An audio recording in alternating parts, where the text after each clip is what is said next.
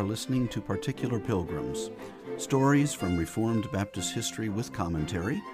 I'm your host, Ron Miller, pastor of Covenant Baptist Church of Clarksville, Tennessee, and a longtime student and collector of Particular Baptist history. We're on the Man of God Network, brought to you by Covenant Baptist Theological Seminary. Studying the lives of the children of well-known Particular Baptist pastors can be instructive. In doing so, we are reminded of several important and practical scriptural truths. One is the great privilege of growing up in a God-fearing home. This is balanced by the truth that gospel privilege does not guarantee salvation.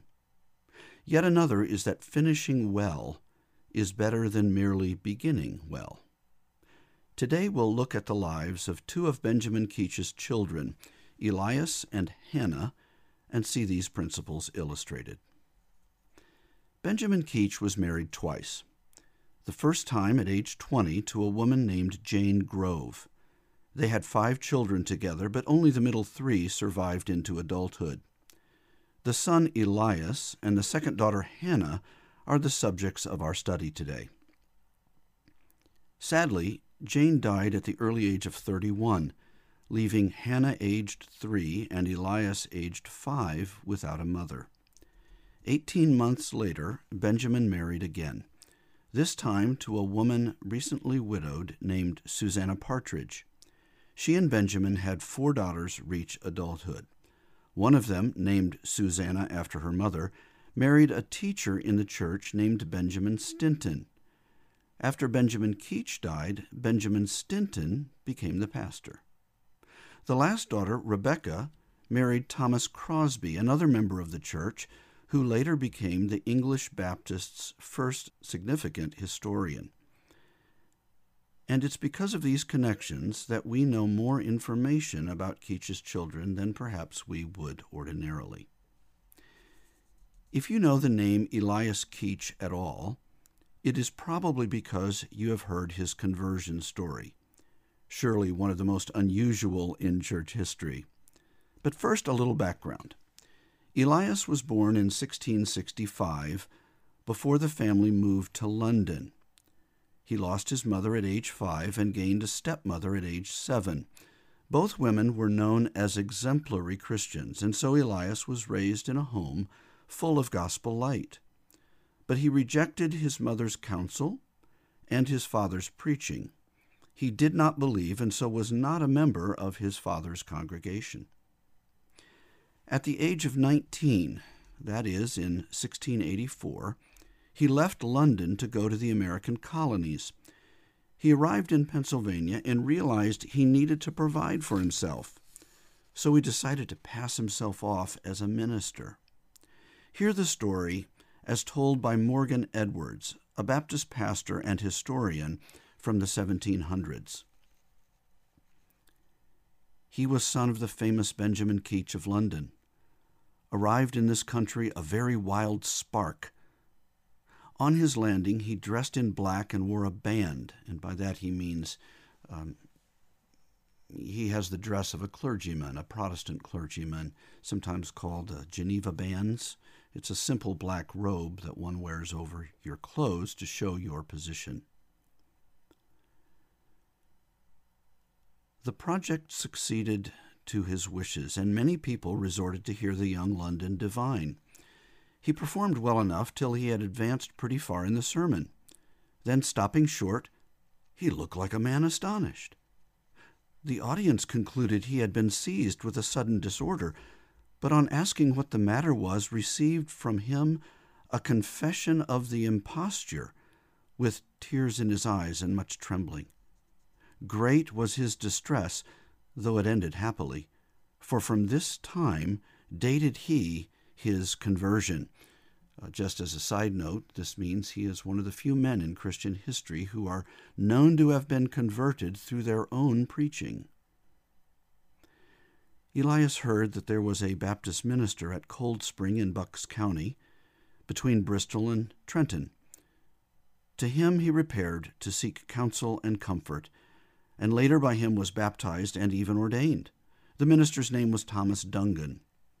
From Cold Spring, Mister Keach came to Pennepeck and settled a church there, as before related, and then traveled throughout Pennsylvania and the Jerseys preaching the gospel in the wilderness with great success, insomuch that he may be considered as the chief apostle of the Baptists in these parts of America.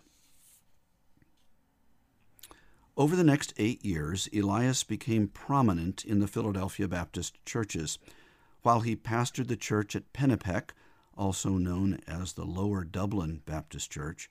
He also established several others in the area, and he led the churches into the use of the sixteen eighty-nine Confession with his father's additions.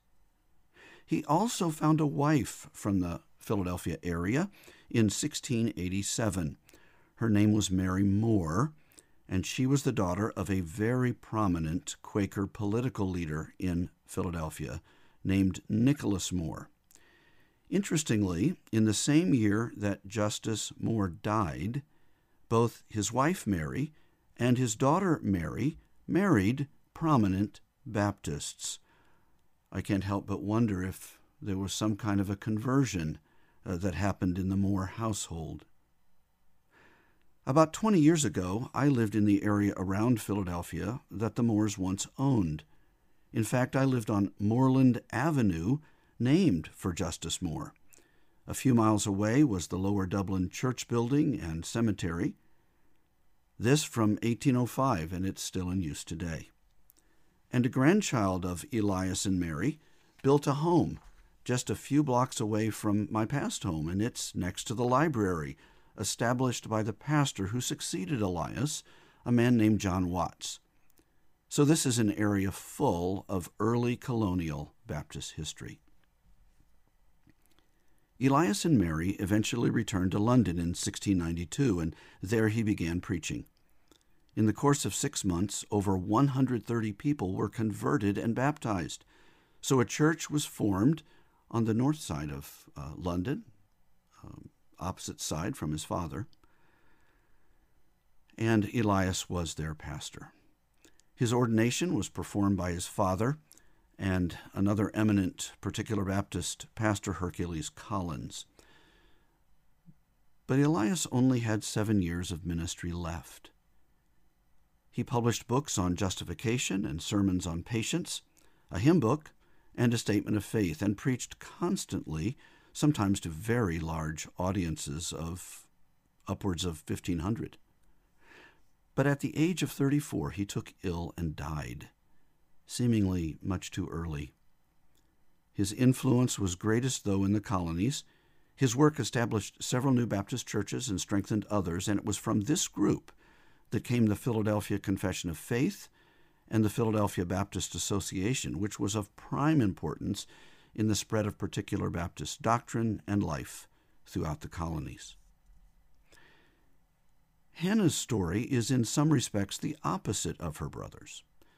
Of course, she lost her mother and gained a stepmother just as Elias did, but she made a profession of faith, was baptized, and joined the Baptist church pastored by her father. She married and became Hannah Green, but all was not well in her soul. At the age of twenty-nine, she left her church membership and joined herself to Joseph Stennet's Seventh-day Baptist Church. This was an orderly transfer. That is, it was approved by both churches, but it signaled that Hannah was reconsidering her fundamental views of religion. Later in that year, Stennett had to report to the church that Hannah, quote, was frequenting Quaker meetings and seemed somewhat tainted with some of their principles, unquote. By April of sixteen ninety-seven, she had clearly embraced Quakerism. Stennett says that Hannah had, quote, spoken of the Scriptures with contempt. Remember that Quakers at this time taught that uh, the Bible was simply a book. What was really needed was an inner light, an inner word of God. Hannah also denied the resurrection of the body. She argued against the ordinances of baptism and the Lord's Supper, and she had even opened her shop on the Sabbath day. She refused all efforts to bring her back to the truth, and so she was finally excommunicated, being found guilty of apostasy. This would have been of the greatest spiritual concern to her father. He rightly considered Quakerism to be false religion and had written a book against it. To see his daughter fall away from the faith must have caused him deep sorrow. Hannah did keep some family ties in place. Thomas Crosby, you'll remember that's her brother-in-law and church historian, tells that she visited her father on his deathbed in seventeen oh four. Here is his moving description. A little before expiring, his daughter Hannah, who was among the people called Quakers, came in to see him, whom, when he saw, he endeavored to talk with and showed a great eagerness and desire to do so, but his speech failing prevented him. He would not preach another sermon to Hannah. This reminds us that gospel privilege doesn't guarantee salvation, and finishing well is better than merely beginning well. Thank you for listening today. This is Ron the Baptist, wishing you grace and peace.